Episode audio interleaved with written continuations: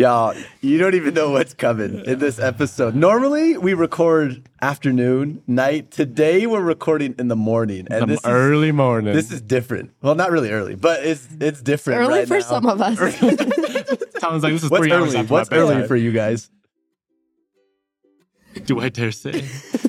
Not with Talon. Talon's like, I slept in six a.m. Literally, I bet, though. Was it? No, was really, it that way? Welcome to This Is Kingdom. This is Grace. This is Talon. This is T J. And this is Hollis. And this week, we'll be talking about the power of Jesus Christ in our lives every day by Elder Joaquin E. Costa. Ooh, Elder Costa is so good. Can I tell a little tender story about Elder Costa, actually? I was able to interpret talks into Thai this last General Conference, and I was assigned Elder Costa's talk. And I love him. And I feel like when you get to interpret someone's talk, you just have this like special bond with him, you know? I feel that same way, yeah. yeah. All the times I've done that, I feel the same way. I'm like, yeah. Hey, thanks for relating oh. to me. How does that even work? Do you, is it a, f- a little freestyle up there? Uh, no, that'd be crazy. They give you the talks yeah, actually yeah, a couple be days beforehand. a couple days beforehand translated, so you're just like reading as they're speaking. It's already translated. You it's don't already do... It's translated. But what's crazy about it is you could say this, anything you want. I could say anything I want, and all the people in town be like, whoa. But what's crazy, they have everyone's like words per minute, like how fast they speak up there. And some people speak really, really fast. But Russell Nelson speaks at eighty words per minute. Just a little I was wondering F Y I that. For all of you. And now we know. But in this talk, Elder Costa really emphasizes how we can increase the power of Christ in our everyday lives. And he drops actually just so many words of wisdom here. But one I really want to focus on is one where he talks about transactional relationships and our relationship with God. He says right here that one of the mistakes we often make is to think that keeping covenants or the promises we make to God is somehow a transaction we make with him. I obey, he protects me from anything bad. I pay my tithing, I never lose my job, or the fire will not burn down my house. But when things don't go as we expected, we cry unto the Lord, carest thou not that I perish? And I feel like we can relate a lot to that. It's like, oh, if I do this, then God's going to give this to me. But then he drops this, which I love. He says, our covenants are not merely transactional, they are transformational. And I love that. I feel like what really helped me understand this line in this talk is actually teaching in Buddhism that I really like. And I thought of it while I was interpreting this talk. Did you say in Buddhism? Yes. Oh, here we go. Oh. And I think it's so cool. It's when he's talking, or this teaching is about the phrase, I like you and I love you. And what actually happens in this phrase or in this story is Buddha's asked, hey, what is the difference between I like you and I love you? And he says, he compares it to a flower. And I was like, oh, I love flowers. Like one day I want to have a greenhouse in my backyard. But anyways, he says, when you like a flower, you simply pluck it. But when you love a flower, you will water it and nurture it every day. And I love that in the terms of our relationship with Christ. It's like, what am I plucking out of my relationship with Christ that I like? Are there things that I only like and that are convenient for me? It's like, oh, I'm going to pluck that and that and that because it's easy for me. It's convenient for me. I'm going to get that because if I do this, I know God will give me this. Or am I nurturing my relationship with Christ where I am with him through the good and the bad? I'm not simply plucking things I like, but because I love him, these things I know I'm going to do because it will bless my life, because I know God's got my back. And I think there comes a time in all of our lives where we have to ask ourselves and reflect, am I liking the relationship I have with Christ and picking and choosing what I want? Or am I actually loving him and knowing that no matter what happens in my life, I know that I'm doing this because I trust him? And then it's not that transactional relationship that Elder Costa is talking about, but it's a transformational relationship where I'm doing these things because I want to strengthen my roots with Christ. I like that, strengthening my roots with Christ. That's tight.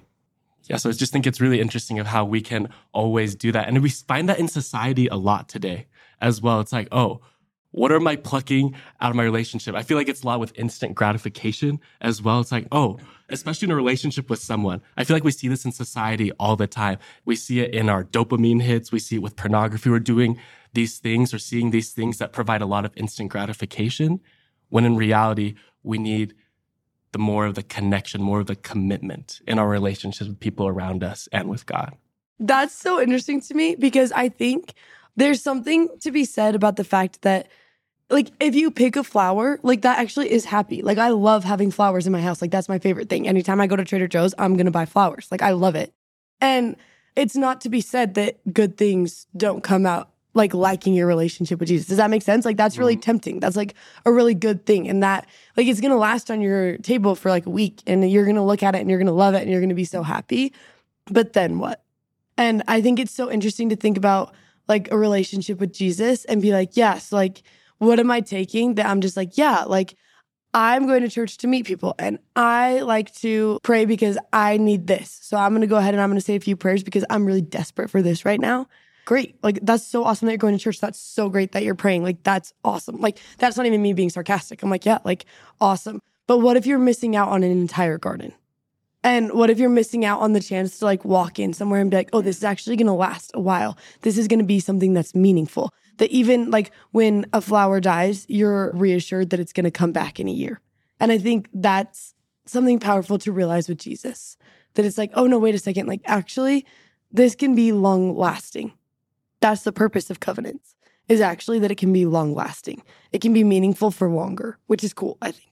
Yeah, I love that God, his goal for us is transformation and not just transaction, because I just thought of two different ideas. I'm going to stay with this one.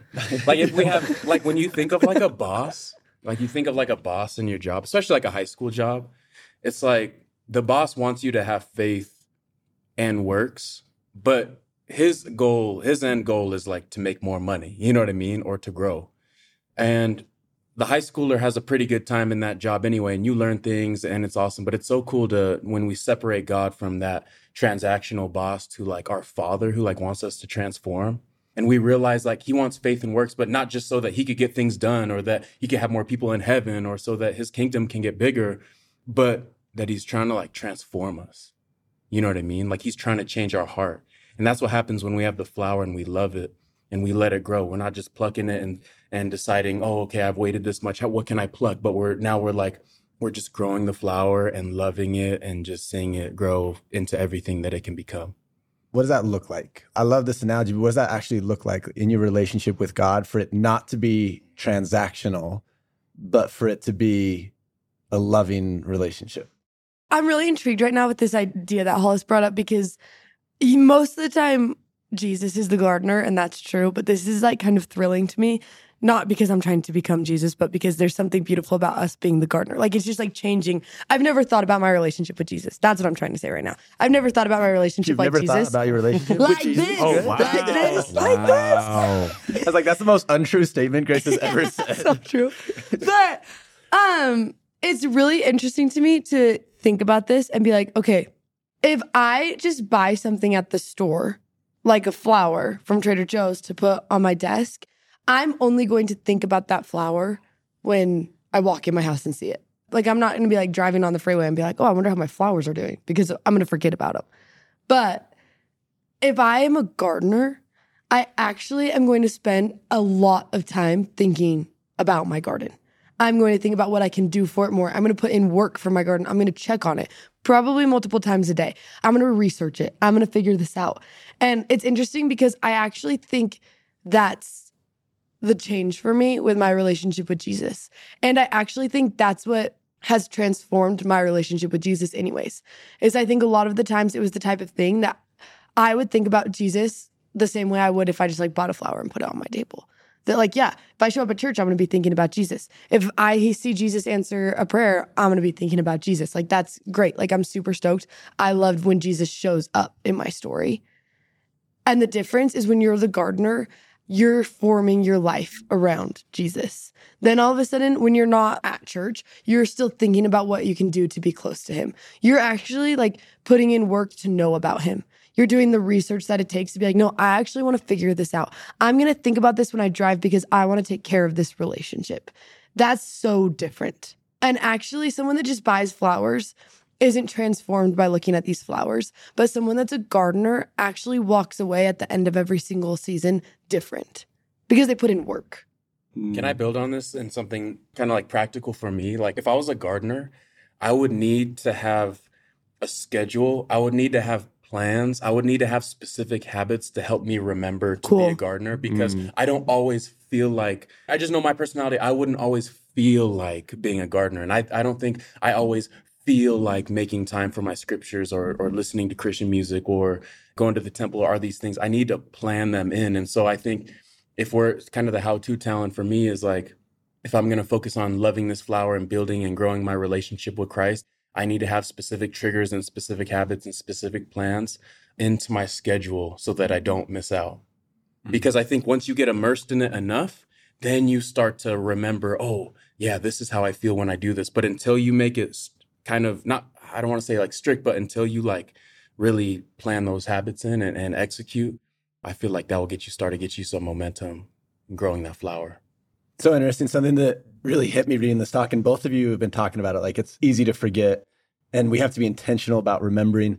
I feel like we always hear we need to remember him, and the scriptures say it a million times, like remember him, remember him, remember him.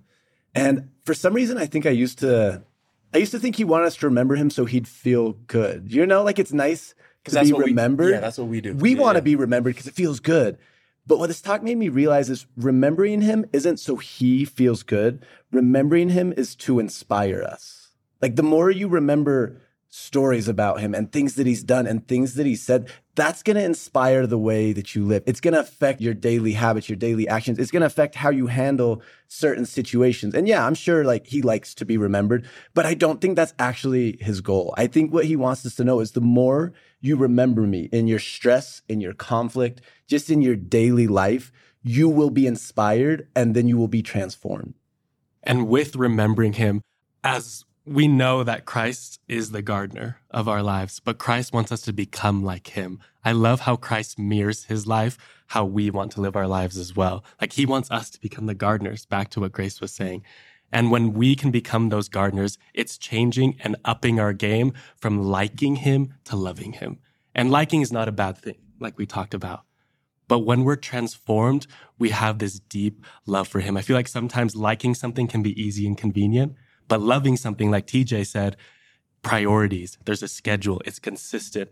Liking something sometimes keeps us the same. But when we love something, that's when we grow and that's when we're transformed. That's what Elder Costa is talking about. So next time you see maybe a flower somewhere, I think it's great to acknowledge its beauty. It's great to pick at it. But when we want to level up our relationship with Christ, that's when we start loving him. And that's when we can sense our relationship with him being transformed. This is Hollis' favorite song. Oh Lord, my God, when I in awesome wonder consider all the worlds thy hands had made, I see the stars, I hear the rolling thunder, thy power throughout the universe displayed. Then sings my soul, my Savior God, to thee. How great thou art, how great thou art. Then sings my soul, my Savior God, to thee. How great thou art, how great thou art. Hey. Grow that flower. See you next week.